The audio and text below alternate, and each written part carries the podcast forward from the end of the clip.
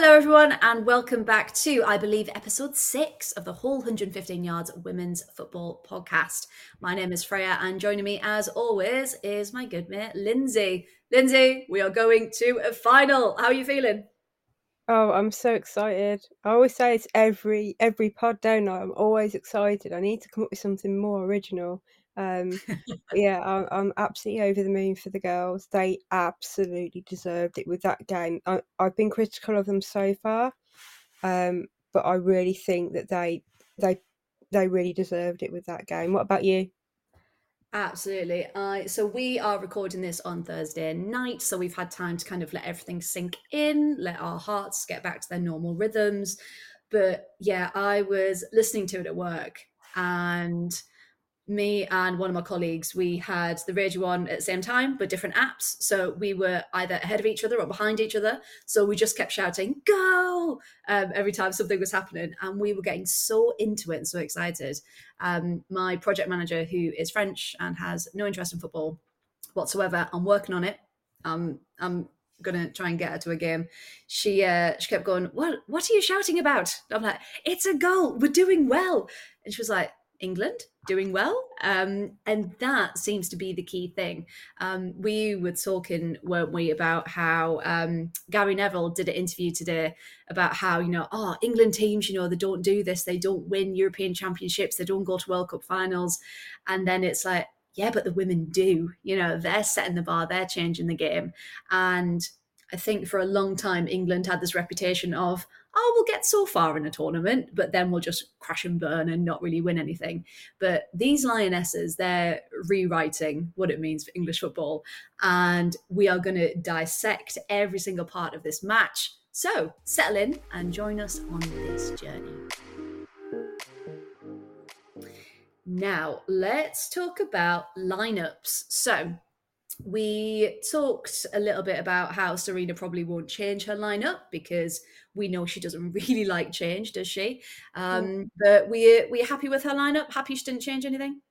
Yeah, I think this game was. Um, I'll, I'll probably another thing where I'm going to get slated for saying it would be an easier game because a lot of the girls that playing on both teams are WSL players or with WSL experience, and uh, they know each other, and the game will flow and allow both teams to play in a way that they play, play best, which is the Australians being you know aggressive and on the count or on the counter, and England being um, creative and moving it around and and doing that. So this the formations for both of them actually allow them to play their best football, which made it a very beautiful match to watch compared to some of the others that have been a bit more. Um, we won't use the word animalistic as somebody has apparently used, um, but um, a bit more brutal, shall we say, a bit more physical, um, a bit more um, tactical, a bit more um, concise concise and streetwise, yeah. Um, so allow allowed allowed that. So I was pleased with the lineup. Um, I was pleased to see changes at the front for England, uh, playing two up top rather than playing three. I think that works so much better because Lessi has fallen for dropping deep, and because they always mark her out the game, um, because she's a bit of a, a mountain, isn't she? She's a tall tall girl. Um, and and she's quite physical. Um, I think that it allows people like Tooney to rotate and move around and run into those gaps, and Lessi to drop deep and Hempo to run on. Um, and it, it just got so many more people in the box. And the other thing was, um, I rewatched it today, um, and I found that the gaps and, that we picked up on in the last game the weaknesses, especially of where is Rachel Daly playing? She's playing everywhere but her position on the grid, um, were solved. Yeah. And there was always a support and a doubling back, and everything was just right. Yeah, it was. They felt free, and we were. I think we were saying this at the time. They they look so happy and confident and comfortable in their roles, and will. I was going to talk about a little, but we'll talk about it now. Um, Ella Toone, you know, she's had some criticism saying, oh, she hasn't had the best tournament. And I was even listening to a couple of podcasts today and they said that. Uh, but we actually said last time, it's not that she hasn't had a bad game. She's just got a different role. She hasn't been expected to be that goal scorer, that, you know, that massive impact. She's just, her role was to kind of hold that midfield, wasn't it? And to be, and to help the team. But today, like you said about the change in formation, she was able to play like the Toonie we know.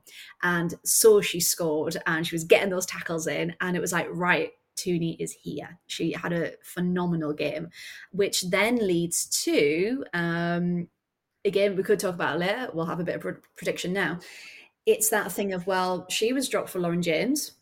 Lauren James has now served her two match ban and will be available for the final. So it's down to Sarina, you know, does she go on merit? They both arguably could start, or who is going to make the biggest impact off the bench? But we will talk about that uh, when we talk about uh, predictions for the final. I still, I still can't believe we're saying that uh, the final. Now, when I looked at the Australia lineup, they said they were making two changes. Now, a bit like the Champions League game between Barcelona and Chelsea, where they were teasing Alexia's return at the Camp Nou and they were making this massive thing of it. You know, Sam Kerr was kind of teased to start, wasn't she? The poster girl of the tournament, the captain, the you know famous icon um, of women's football in Australia.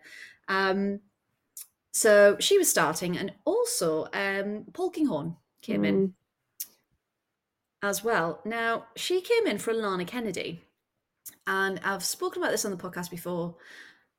Alanna Kennedy's had a phenomenal tournament. The qualities like how physical she is, how many amazing blocks she has provided for that Australian team. And I think Paul good but I think they really missed Alanna Kennedy, and I think Gustavsson really missed a trick by not including her. Um, were you surprised that Alanna Kennedy wasn't there and didn't even come on? Yeah, because she's played in the last few games that she's played, she has been amazing. She's been one of the best players in that team, and although she's not yep. the one that's grabbing the headlines, she's the one. You know, she's she's she's had injury, hasn't she, this last season, and then she's come yeah. back and she's forced away into the city uh, setup, not really having many minutes, like as if compared to if she played the whole season. And yeah. she's come back fighting and she's really hungry for it. And that to me is a player that I want in my team, a player that delivers and is hungry because yeah. they work hard. So it was a real surprise to me to drop her.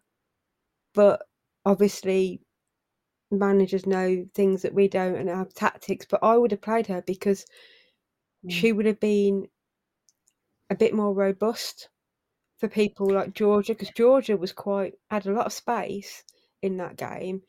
And if they all jump on Keira to stop Keira doing the passes, then there's Toonie, and Toonie can do those passes, as we well know. Mm. So it, it's almost like they missed a trick.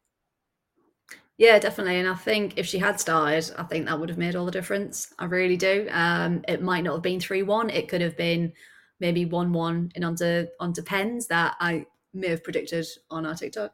Um, so, yeah, so I think it would have been a very different game without her. But as you said, we are not the managers. We can only speculate and give our opinion. So, as the game starts, then, Georgia Stanway nearly scores an absolute worldy. Now, if she'd have scored and that had actually gone in, do you reckon that would have completely changed the rest of the game? Yeah, I think that that was that would have been an early statement, and I think heads would have dropped, and it would have made the game. It would have put fire in the Aussies' bellies because there was plenty of time to come back. But yeah. because we scored towards the end of the first half, you could see their heads just dropped.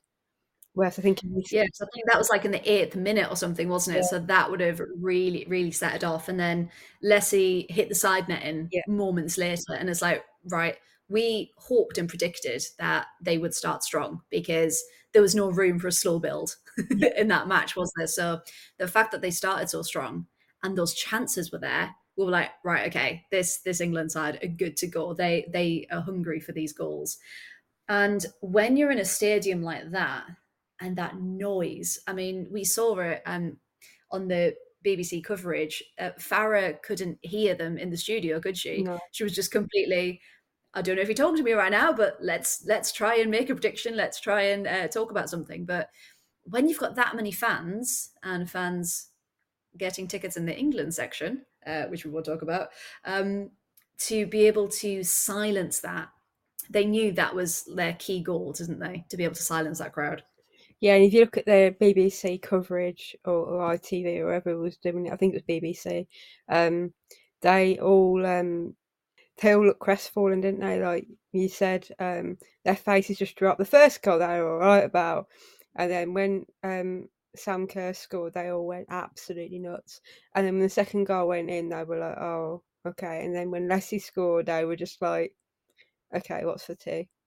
kind of thing. And I felt I felt really bad because they just kept panning to all of the really sad, heartbroken fans. And I was like, it's but it is it's such a reflection of how they were feeling and how this build up has been you know? Because it would have been phenomenal for the horse country to get to a final. Like Yeah, we we felt it last year didn't we? Um going all the way. So they they had a really good chance at winning like their their form their if you look at their team sheet you know they had such a good chance but unfortunately they just didn't do enough on the day and that's football isn't it it just if it doesn't happen on the day then then that's it. You, you, kind of go home. But they still do have their third and fourth place yeah. decider against Sweden, don't they? So it's not all lost. They still could get a medal. But I do hope Sweden win with that one. Um, that'd be a really good match, actually. I, I can't wait to watch that one.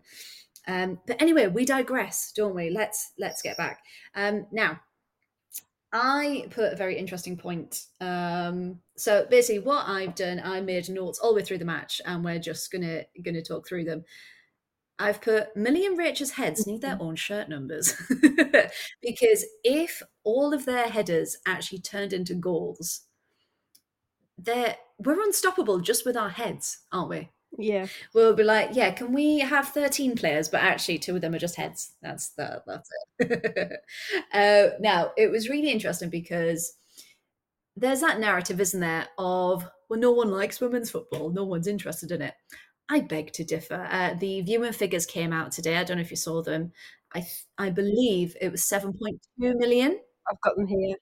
So 11.15 million national broadcast reach and the normal. I think that's the Aussie numbers. That's the that's just for the Aussie numbers, and like they said that it was the most watched TV program since it began, but also the reach of the game was about half the Aussie population, apparently. But I'm not sure how correct that is. But I read it somewhere that about half the population. So it's all right sitting there going, no, no one watches women's football, women's footballs, you know, should be doing the dishes. Well, I'm sorry, but I don't think half the population were all watching it for watching it in the background. Yeah. Um so let's just get those numbers again. So what was it for Australia? It was 11.15 million national broadcast wow. reach. That's incredible, isn't it? Just 11.15 million. And then for um, the UK one, I've just got it up on BBC Sport, a peak of 7.3 million viewers watch BBC One as the Lionesses won their World Cup semi final, which is the biggest audience of the World Cup so far. And that's just watching the match live. If you were like us who watched it again on repeat, um, you know, on the evening after work and things, it's it's just phenomenal. Like there's a lot of people saying, oh, I don't really watch it, but they are because everyone you speak to is talking about it, whether they've watched it in the past or not, because it's such a big thing and it's such a monumentous occasion that the women are in a final, a final. Um, you know, people are interested. Of course they are. There's always going to be the trolls that, as you rightly said, oh, just get back to the kitchen. There's dishes that need doing, blah blah blah. But if you love football, you love football you love the game. It doesn't matter whether it's women's, men's, you support your country, you support your team, don't you? So, like I said in the episode last time, my my mum only likes watching maybe the highlights. She likes the goals, likes the penalties. Doesn't really like to sit and watch a game. And even she was texting us, going, "That Lauren Hemp In fact, no, I'm going to get her exact quote because it was uh, such a mum. Said she was a strong girl, didn't she? Yeah, she said, right. My favourite was Lauren Hemp. What a strong girl. And I was like, yeah, she's absolutely brilliant. She's going to be our player of the match. And she said, but how powerful. She didn't let any of the opposition dominate her. What an inspiration for all young girls. And then she even went on to say, I do get mixed up, but I'm starting to recognize some of the players. And it's like, for someone who could take or leave football, even that, oh, I recognize Lauren Hemp. Oh, she's fantastic. She's so dominant. She's so quick to want to be involved in that world is phenomenal, isn't it? Kind of. More... And it's good because Hempo's not even a poster girl, is she? She's not like she's not like Lucy Bronze or Leah Williamson, who kind of household names, and people will go, "Oh yeah, I recognise that." Rachel Daly, Millie Bright. Yeah, when you've got Lauren Hemp, who deservedly deserves to be a household yeah. name, but she's kind of like lower on the radar. People only know Chloe Kelly because she scored that that goal. goal yeah. But if she hadn't scored that goal, then she'd still be Chloe Kelly, and people would be like, "Who?"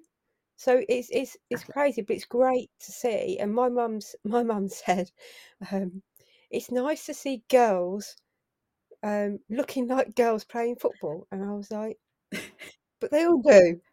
So, yeah. but it's, it's nice for her to change her attitude to how football is played.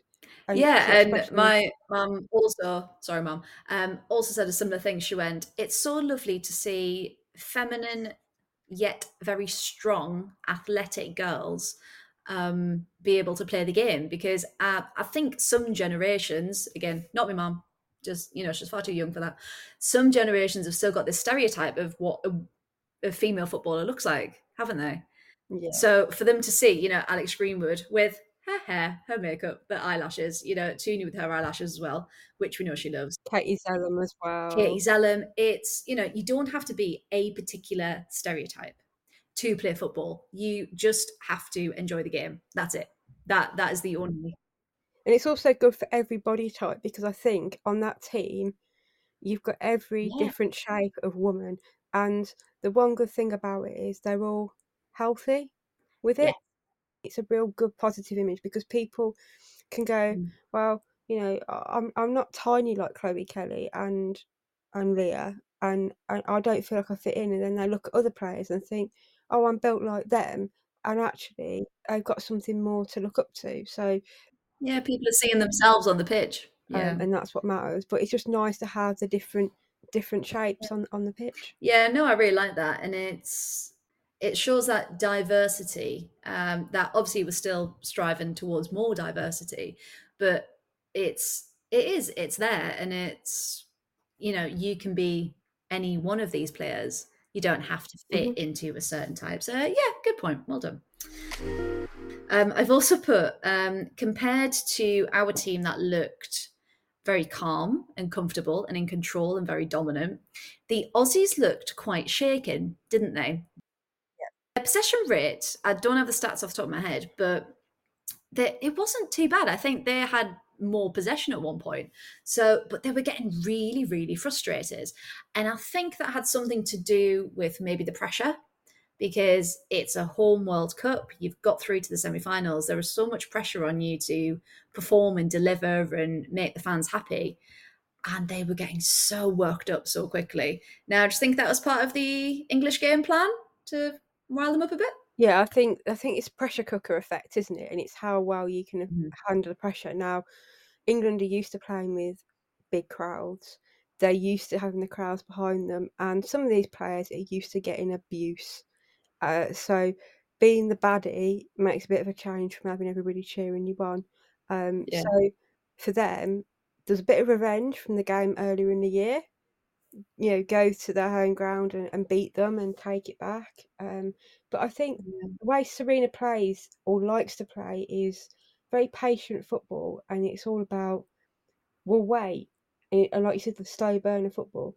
Um, and although we went out and we went for it, it was like, okay, so what do we? What are we going to do? We're going to keep possession. We're going to play it around. We're not going to force a pass. If it, if the space isn't there, we're not going to force a pass.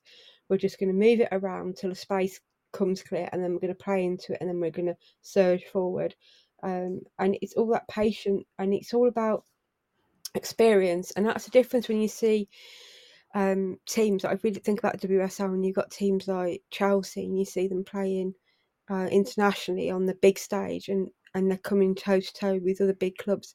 It's all about being patient and waiting for your moment. And I think Mm-hmm. both teams did that, but Australia were like, we're trying to get through, we're trying to get through and hitting a brick wall, whereas England were like, no, we're having you, and and literally just just taking it. And I think that was that was a difference watching this game compared to the Nigeria game and other games because in those games we weren't able to be patient. We didn't have the time and the space, whereas this game we did, and it allowed us to play the football that we like. Yeah, it was as if they were waiting for us to make the mistake, wasn't it? So they could attack Yeah. on the counter, and we didn't let them. Because, like you said, it was that intelligent game management, wasn't it? Yeah, we did make a few slip ups, but Yeah. you count them on one hand, and we sorted it out very, very quickly by doubling up on players and getting rid of it. Yeah. So it's it's not like Yeah, they weren't fatal errors at all, were they? no, no. So so they were good, and we did well. I, I think we did really well. It's probably the most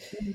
the prettiest game of football that we've played, and there's no pressure on the England England team because the pressure's all on the Aussies as the home team.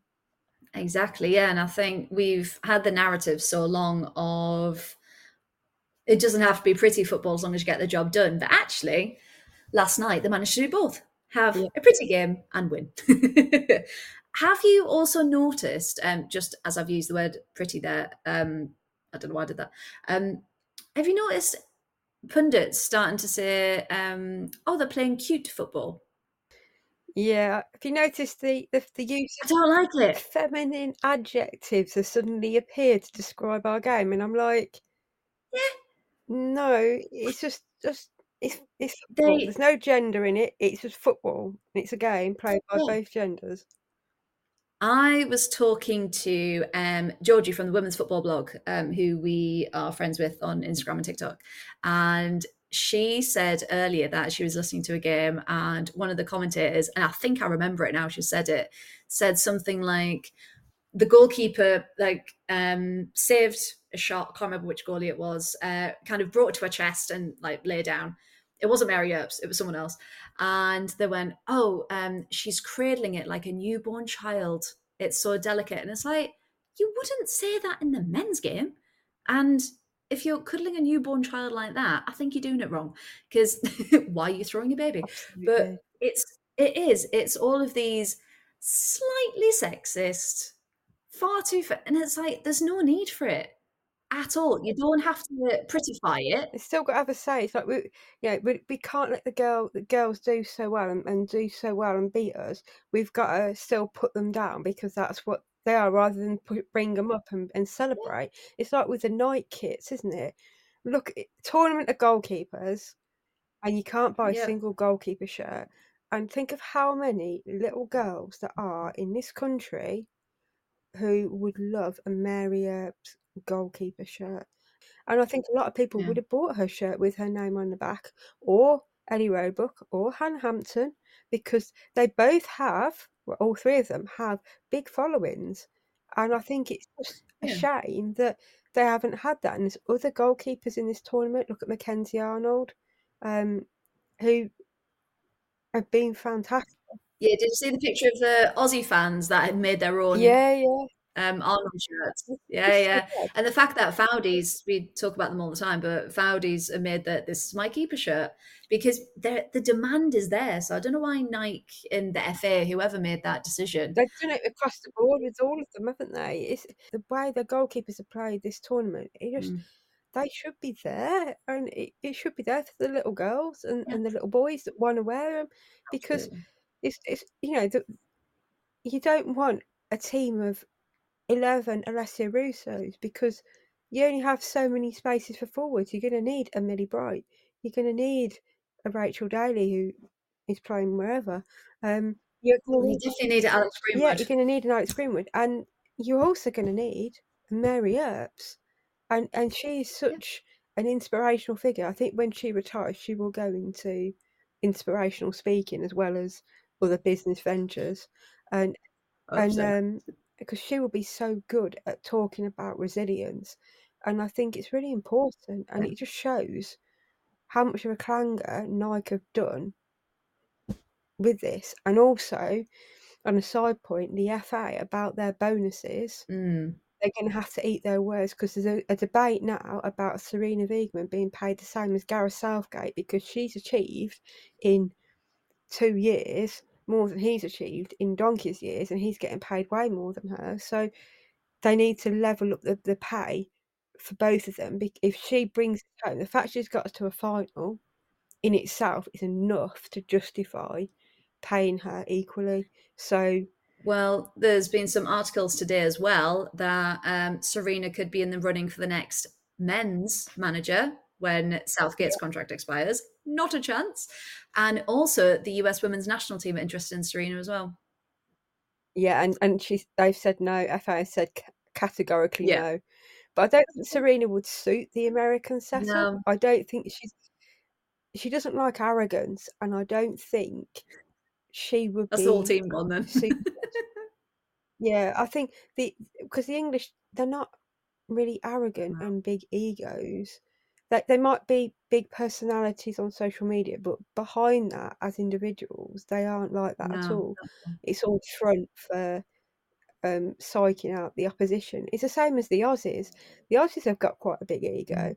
but you know for a fact that underneath that ego, she'd bring out the best in them because they're workable with. Whereas the Americans, as they've proved and has been their downfall this tournament, they won't do it. Yeah, too cocky. Um, I did also talking about uh, Mary Earps and t-shirts. An advert came up because clearly the Instagram logarithm knows me so well for this clothing company. I believe they're called Holla FC, which made us laugh. They've designed a t-shirt with um, Merps with a number one underneath, and then on the back it says Mary Queen of Shots, and I absolutely loved it. Instead of Mary Queen of Scots, um, it should have been Mary Queen of Stops, but uh, yeah, I just I just thought that was a really good t-shirt. but that's the thing. If people are designing t-shirts with these players on, there is a demand there because they're an icon. Um, so yeah, so now we've talked about our interesting clothing lines. um, yeah, sorry. Okay. Sorry, everybody.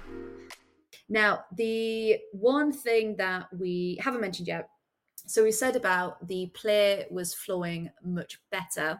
It was a high quality football match. It wasn't just about boot it, see what happens. We don't really know how to get through them, etc.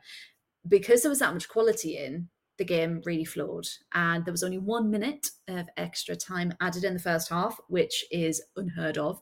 I think, but saying that, I think Australia's last match was only a minute as well. So maybe Australia's their their lucky charm is is uh, only the one minute at a time.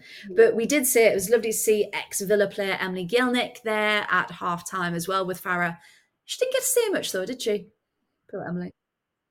No, and we were saying this before we came on, didn't we? We were saying it was a bit unfair. She was stood there like a spare table leg, absolutely just there for ornamental use rather than actually asking the questions. And it's such a shame because Emily is very knowledgeable about the game and tactics and would have been able to give a lot more of an insight, I think. Yeah, she's played um, with them. She's been a Matilda. Make, she is a Matilda. Yeah. Um, she's only yeah. out because of injury, and I think that she's very well spoken. She comes across really well. She's done a lot of media, and I think it would be really good for her, like if we'd had mm. the balance rather than just being the Fara show, which no disrespect to Fara, I know England were winning, but we've got to get past this focusing on over focus on mm. one individual and let it be other individuals having a say because they bring things that we don't think about. And Emily's not going to sit there and be like, oh, we're the best, blah, blah, blah, blah. She will give credit to England, even if the mm. Matildas mm. are winning. Likewise, Fara needs to give credit to the Matildas if England are winning. So it needs to be a bit balanced. If not, what's the point in Emily being there? Yeah, she should have. She should have had more time, absolutely, because like we just said, she she is in the Matilda squad. It's only injury that's keeping her out, and she has played with these girls for years. Like she knows them inside out. So it would have been really nice to get that insight and that, you know, her, yeah, you know, personal thoughts as well as kind of professional thoughts. Like now she can see both sides. But you're right, she would have been completely uh, balanced in her analysis because we know Fara tends to lean on the side of certain people, doesn't she? Um, so yeah, it would have been nice for Emily to be more involved, but do we appreciate the gesture of her being there? It was lovely to Yeah. see her. We'll just leave it leave it there. Um, and we can't wait to see actually who she signs with next because there's been no mention of that, has there? And so, key players that stood out from Australia, then I will let you wax lyrical about Sam Kerr. So, I'll do it about the other players on the team. Because we said, didn't we, that Sam Kerr, yes, I can appreciate she's a good player. Of course, I can. And that goal, well, I'll let you talk about it. But there are other players in the team. And that team wouldn't be a team without the other players. absolutely. So I'm going to talk about Katrina Gorry, who I think is just wonderful. And I said, her and Hempel, if they were on the same team, they would be unstoppable. The pace in both of them, she's just brilliant. Um, I Yeah. really, really like Katrina Gorry. Um, Cooney Cross as well. Um, Kyra Cooney Cross linked to Chelsea. So another Aussie coming over to the WSL, if rumours are true. But yeah, I think they put in a brilliant shift yesterday. Um, surprisingly, Steph Catley was kept quite quiet. Um, now she's been kind of a commanding force in there yeah. uh, in all of their games, but yeah, didn't really hear her, didn't really see her. Obviously, she took their corners and free kicks, but yeah, she was kept very quiet. And of course, uh, Caitlin Foord was trying. She was trying to do a thing, um, but I think Sam Kerr coming back in the lineup, I think that actually messed up what Caitlin and Mary Fowler had at the front. Uh, so over to you, Sam Kerr. What do you think? Should she have been in the starting lineup? I was going to talk about Mackenzie Arnold. oh, Um, Mackenzie Arnold. I'll go on then. so, but Sam, um, I think it was good to start her, and then they could have they could have had her on and then brought her off, and then put somebody else on at seventy minutes. Um, she looked quite fit, but I know she's carrying a knock. Uh, that goal, if it hadn't taken a deflection off Millie Bright, would Mary Earps have got to it? I'm not sure. Mm. Should Millie Bright have backed off as much and given her as much space, knowing what she's like?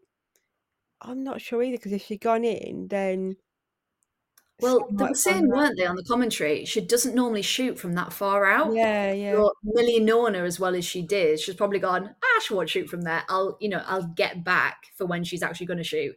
So actually, Sam, Sam did her a bit dirty there. yeah, yeah. But I was going to say my my standout player for the Aussies was Mackenzie Arnold because yet again she had a fantastic game. Mean, she was never going to get that one from Tooney. Um, No, Hempo, same, and and let's see.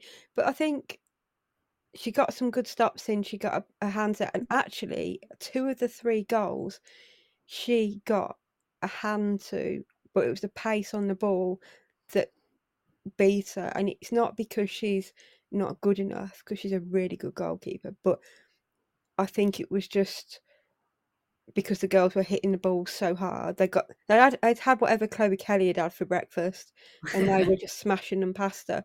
But yeah. she it, it was close, really close, and you know Mm. she could on another day have been a centimeter whisker over, and she could have stopped them. So I think she had a really good game. She shouldn't be as disheartened as she probably is, um, because it's a bitter blow to take, and obviously the keeper you blame yourself. But I think she had a really good game. She made some good stops with um, Georgia, Millie, um, Lessi, Lucy. Lucy. So she she got you know she, she was the difference between it being three one and seven one. Yeah, the amount of chances we had, and you're right, she did. She pretty much always went the right way. It just happened to be that the goals that went in had so much power on them. She just it just went through her, didn't it? Um, it was just too much. But but yeah, she she has been one of the standout goalkeepers. Um, and you know West Ham are really lucky to have her because she is so strong. It was interesting though to actually watch the difference between the England team that faced them in April Mm-hmm. and how much we've grown and you know completely changed in most cases to become the team that actually were the dominant ones even though they were away from home and to be able to do that in front of that home crowd like we said was just phenomenal um would you like to say anything nice about Sam Kerr? No, I was just going to say with the the first game, um, the first game we played um early this year, we didn't click. We didn't play well. It was probably one of our worst games. Not because we lost, but it just wasn't happening for us. And yeah, it wasn't clicking, was it? This game, um, it worked and it, it clicked and it worked for us. And I think that was a difference. Um, and the the goals that went in in the first game were silly mistakes. And if we hadn't Mm. made those silly mistakes, it could have been a draw. So we knew that we would be able to stay in that, that game. But I think that's that ultimately was the difference. It wasn't Sam Kerr at all. Um, for once. Interesting. Okay. I thought it was really interesting that Sam has, she's clearly got a lot of pressure on her because she's the face of the team, the captain, the golden girl. You know, she's had these high expectations on. And the fact that she couldn't play the first couple of games, I think she's probably really felt, right, okay, it's the semi final. I've got to perform. I've got to be Sam Kerr, which you can understand is immense pressure. Um, I don't, you know, envy her at all for that. And every time, I mean, I don't know if the cameraman was doing this on purpose or not, but every time she missed a shot, which is unheard of anyway for Sam Kerr, because she is that good, I will admit it. But they kept zooming in on her face every time she missed. And she was in such disbelief that she'd missed. And I mean, that's a fantastic position to be in that you can't believe that you've missed. I mean, that's that's pretty impressive. But the fact that it kept happening and you could see the cogs kind of turn and being like, why can't I score? What is going on? Because when she did score, the noise in that stadium was incredible, yeah. wasn't it? So do you reckon it was just kind of a culmination of all that pressure that got to her? I'm not sure.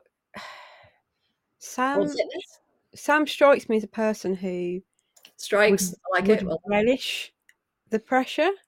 Mm. I, I th- obviously it will get to her, but she strikes me as someone who would like to be the bad guy coming back to Chelsea and Emma Hayes, and she would like that banter, and it would be okay for her to do that. But I think for her, her legs weren't working properly. So when she was telling her legs to do, her feet to do stuff, it wasn't happening for her. And I think it's that, and obviously the the fitness levels because the fitness levels have just been creeping up and up this tournament. And I just think with injuries and stuff, it probably hasn't happened. But you have good days and you have bad days. We've had days where we play games and it's just not nothing has gone right. You mm. know, we can if if the goal was in the car park, we'd score ten, but it's not. You know, we've had days like that, and yeah. even even playing down the park, you know, five aside with your mates, you always have days where you just can't do it. Um, I, I like it. Um, liken it to a game of snooker. The days when no matter how hard you try to pot the black, it doesn't go in, and you pot the white and forfeit the game. And that's what is happening, I think, for Sam uh, yesterday. And it's such a shame because she's a good player, but it shows what is at risk, and sometimes it doesn't always go your way. Um, and it's either that or Mary Earps has got a force field around her goal and it's preventing Sam. You're not meant to tell people about that. That's meant to be a secret. Yeah. Sorry, Mary. But yeah, I think it's it was nice to see, and I don't mean this in a bad way at all. It was nice to see that Sam Kerr is human. Yeah, definitely. And she because everyone puts her on this incredible pedestal and of you know she can do no wrong. She's you know yeah. perfect goal scorer. She's this she's that. And she has shown that like i'm not taking away any any of her past achievements. She's she has been brilliant. But it kind of got to the point the last couple of seasons where she was always nominated for Player of the Year, Players Player of the Year, you know, all of these things. And it's like, well, actually, has she done enough to earn that? Or is it because she's like the household name that everyone knows? So if she wasn't nominated, then it'd be like a snub and, you know, all of this kind of politics that went with it.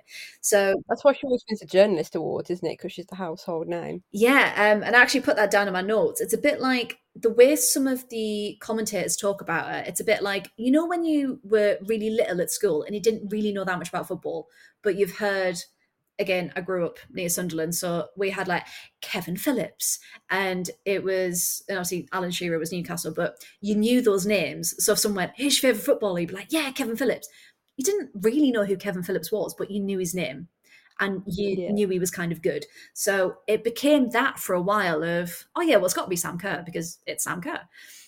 But if you know the game, you can see the positives of other players and their merit and things like that. So it's not that Sam Kerr didn't deserve it because she has earned it. It was just that that shine seemed to be very, very bright on Sam It kind of dimmed everyone else, which it, a couple of us thought, you know, wasn't too fair, was it? So I think, yeah, seeing her have a human side, again, not meaning to sound awful, but that sometimes, like you said, it sometimes it just doesn't happen, and that's okay. Like, and the best thing was at the end when Millie went over to her, she took defeat graciously. Yes, which I really like. Like you see players like Ronaldo, and they have a stomp and they stomp off and yeah. everything. But she was very gracious in defeat, and I thought, you know what, that speaks volumes about yeah. um, character, and that that was something that I thought, you know what, she, she's not she's human mm. and she'll pick herself up and she'll go again at the next World Cup. Um, and it'll fuel her for the next one. But I just thought it was just really nice how she reacted. And in fact, all the Aussie girls were like that. The odd ones were having a bit of a moan and a cry, but the majority of them were like, mm, "Okay, fair play, better, better team won." And they all had hugs and it was all all right. Yeah, I was going to say that about um, the fans as well. The majority on social media, you know, if it was the men's match, it would be probably a bit more um, X-rated uh, the comments, but the majority have been like, you know what, we played well, but we were outclassed on the night. Well done, England, and that's been lovely to see. Again, you know why why we love this game so much because people just genuinely want the best for their team, but can also recognise quality of another team without getting yeah. too hurt about it. Um, so yeah, so that was really nice earlier. And there was I saw as well, I don't know if you saw it, there was a little boy holding up a sign saying, I want to be the next Sam Kerr. Oh. And for yes, we're talking about inspiring young girls everywhere, but the fact that little boys as well, or just children in general, are just seeing athletes. They're just seeing sports stars and they're like, I yeah. want to be the next that person it gender doesn't matter. And i just thought that was really a really poignant moment um that that that panned around. So so yeah so that that was a really touching minute of uh, of the game. Um but yeah back to the actual game. Yeah, um god we're going around the houses aren't we? We've talked about this a lot but australia did have their chances. It wasn't you know all one way traffic from england but they just didn't have that clinical finish, did they? That usually we're talking about that from England. But as we built into the game and got more confident, and obviously our goals ramped up, which was fantastic. Um, it was just the fact that when Alessia scored and all of the girls ran down um, the sideline, didn't they? And yeah. Laura Coombs still had her blanket in her hand because she clearly didn't even think. She just got up and sprinted um, in order to hug Lessi. And we said um, Esme Morgan, didn't we? She's just been the best hype woman for this team. Yeah, absolutely. Like you saw at half time go to Mary and be like, Well done, Mary, keep going, blah blah blah. And then um, when you see in the dressing room, she's hyping everybody up. She's making bracelets for everybody yeah. in, in special colours that they want. Um, and then when they all scored, um, she was the first player to whoever scored. Like literally, they, the minute they went near the touchline, that was it. She was there. She was on them. I think Tooney was trying to get at Lessi, but she got no chance with Esme Morgan in the way. so I thought that was quite funny. But um, it was it was just great to see that type of attitude um, compared to when we've watched them play before, and there's been you can argue there's been less at stake in previous years because it hasn't been such a big phenomenon. Mm. But now it's like a big thing, and as a crowd of 75,000 people cheering you on, it's like big pressure and it's like a really big thing. And I just literally had a pile on. And then you saw little Jordan in the kit, and I think the kit man, Kit Man Rich, yeah. needs to go down to the under under 12 boys development squad and nick some kit for Jordan because that women's kit is massive on massive on her, isn't it? It's drowning her. Um, yeah, but and again that goes back to don't underestimate your squad players because yeah. you need people like Esme there to keep your spirits up, to keep you kind of grounded and supported and you know, her, you know, Esme what are we gonna say? She's, she's a new Jill Scott, but without the yeah. she's a Jill Scott hype, but she's but um she, has got um I I think she's the Jill Scott hype woman, but at the same time all the others have picked up uh, Jill's banter and jokes. Yeah, because I was just going to say there'll be a couple of players there like Katie, Esme, uh, probably Niamh and Laura Jordan to a certain extent, who probably know they're not going to get many minutes, if at all, but they know they're still such an important part of that squad. Yeah. And the fact that they're keeping everyone kind of surrounded by love and support is but so like outwardly not kind of behind the scenes um is is brilliant. And yeah we love we love esme morgan. Uh, so because obviously she's listening. So uh keep it up esme. Uh, we absolutely love it. Now coming to the end of the game then. So we are up 3-1 woohoo! And the end is in sight. And then chloe kelly comes on. So how do you feel about Chloe having a different kind of role in these games? Because I miss her being the Chloe Kelly that scored scored that wonder goal. Um, so yeah, how do you feel about her changing into a new kind of role this tournament? I love the Chloe Kelly that comes on and is an absolute terrier and can hold the front line whilst we bring Beth England on to play a deeper role and consolidate midfield. Um, I don't like this time wasting thing, but that's me. I've always hated time wasting. Just get on with it and carry on going. Don't you know? If it's the last thirty seconds of the game, fair enough. Take it to the corner flag, but mm. not the last ten minutes. It's just carry on with the game. Keep possession. Keep moving it around. Um, and and and do that. But I guess it's just game management, isn't it? And if that's what is wanted, then yeah. that's what's wanted. But I miss Chloe coming on and scoring a couple of bangers because she could have got a couple of goals. Like she she's got the yeah. power and the skill to do that, and that would have been great to see, wouldn't it? Not Chloe Kelly going to the corner. We know she can do that. Like and yeah, anyone yeah. can do that, but yeah, she she doesn't need to do that. But again, if that's what she's been told to do, to kind of come on and kind of control the situation, then fair enough. But even the yellow card was it was a silly yellow card, wasn't it? Kind of yeah, she didn't need that off again, like because we know the refs at this tournament they're adding the minutes on if you mess about. So don't make it that obvious. Like, yeah, be more subtle about it.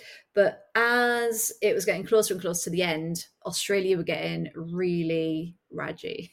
they were getting really angry. Yeah. Caitlin Foord, in particular, was really angry with Hempel and probably shoved her out the way so she could take her throw in really quickly.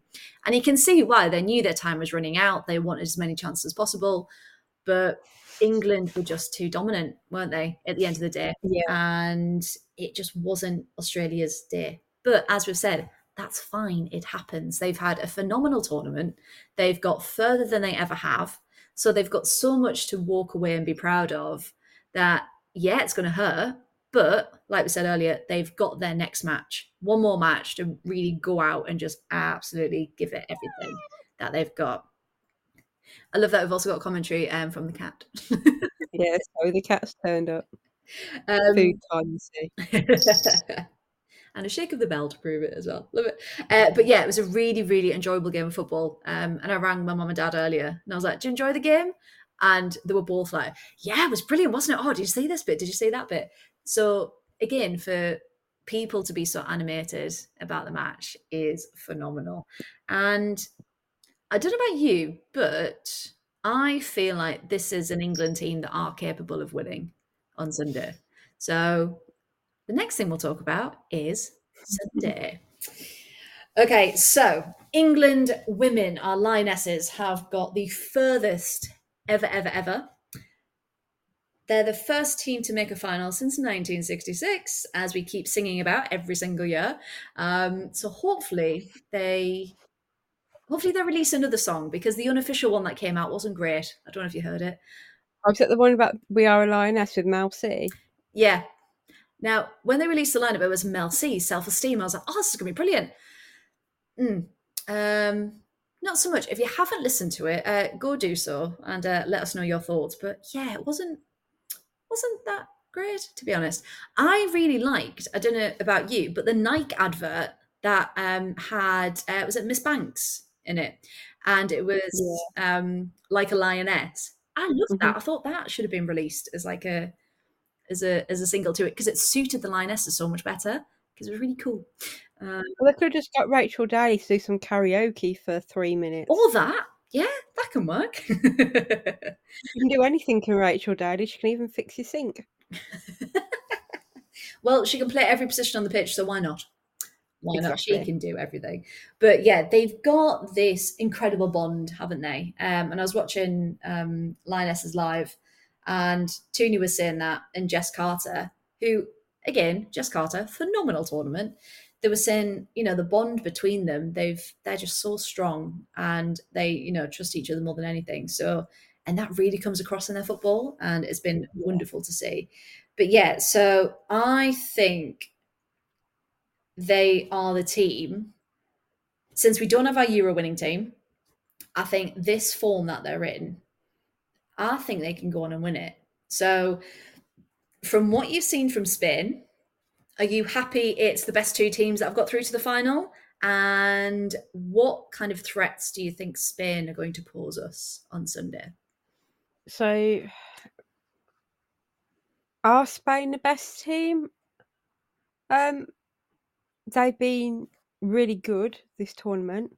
Um, they're definitely in the top couple of teams for sure. Um, but it, their whole se- the whole the whole season, the whole tournament has been overshadowed by backroom politics regarding management yeah. and their football association and conduct and um, a, a, accusations of abuse and controlling coercive behaviour. And for me, that makes me, if I was a neutral for Spain, not to not to want them to win it purely because I don't want to give their management team the satisfaction of being successful when they're behaving so abhorrently. I think it's just appalling. Um, so I would, if I was a neutral, I'd back England because I wouldn't mm. want that. The Spanish players are f- phenomenal. They're amazing. I mean, there's a lot of Barca players in there, and they've had a brilliant season. Mm. Uh, but for me, because of the management, I think it's uh, against the establishment kind of thing, and I, I that's why I don't want Spain to win because I don't want them to get the credit. When you look at the girls when they're celebrating at the end, he, all the management are isolated. It's the girls doing it for themselves, and you know things like they're not allowed to lock their bedroom doors and stuff like that. It's just all these things that are coming out of camp. It's just it, it shouldn't be happening in this day and age. And you, you kind of, if if you'd heard of it from one of the nations that was less affluent and maybe less westernized in their um, approach to um, the world and the way the world uh, evolves, then you could maybe go, I'd expect that behaviour from that um, that type of environment. But when it's happening in Spain, you're just like, no, I'm not having that. Same as America, not having it. So I just think I'm so glad we got Sarina Wiegman in our setup as our manager, Yeah. and I think, yeah, um, I really hope England win, but Spain, um, Aitana Bonmati is going to be an absolute pain in the posterior for us, uh, along with a couple of the players, and they've got a lot of youth that are fantastic. Yeah.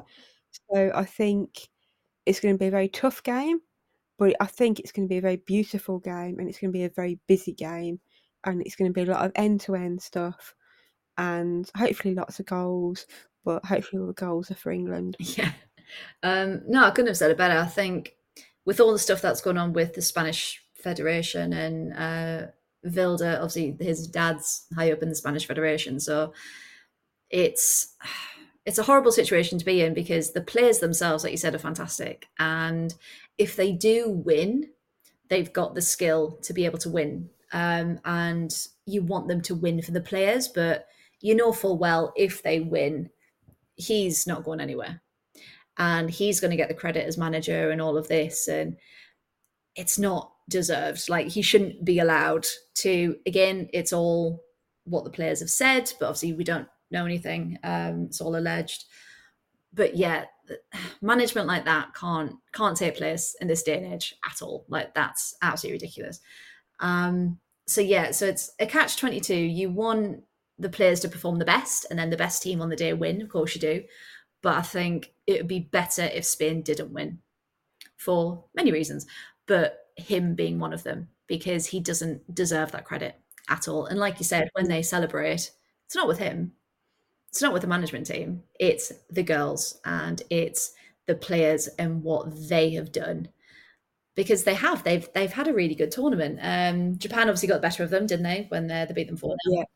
Um, but apart from that, you know, they've got threats like Salma Paralluelo. Like, she's 19. Paralluelo, Yeah. 19, and she's performing like that on the world stage. I mean, she's phenomenal. So it's going to be hard. They are very technically good on the ball. However, I was listening to something else and they said, you know, what can be exploited is their defense. It's not Mhm. that great. So I think our defense is solid. We're fine. Mhm. Um, but yeah, it'll be can we penetrate their defense and can we use it to our advantage? And I think we've got the strongest team to be able to do that. Um, so yes, I've got a really good feeling about Sunday. So shall we? Should we try and make a prediction? We'll try and Yeah. um, channel Fara, um, who always predicts them right. So I don't know. Yeah. Have you got have you got any any predictions? Early predictions?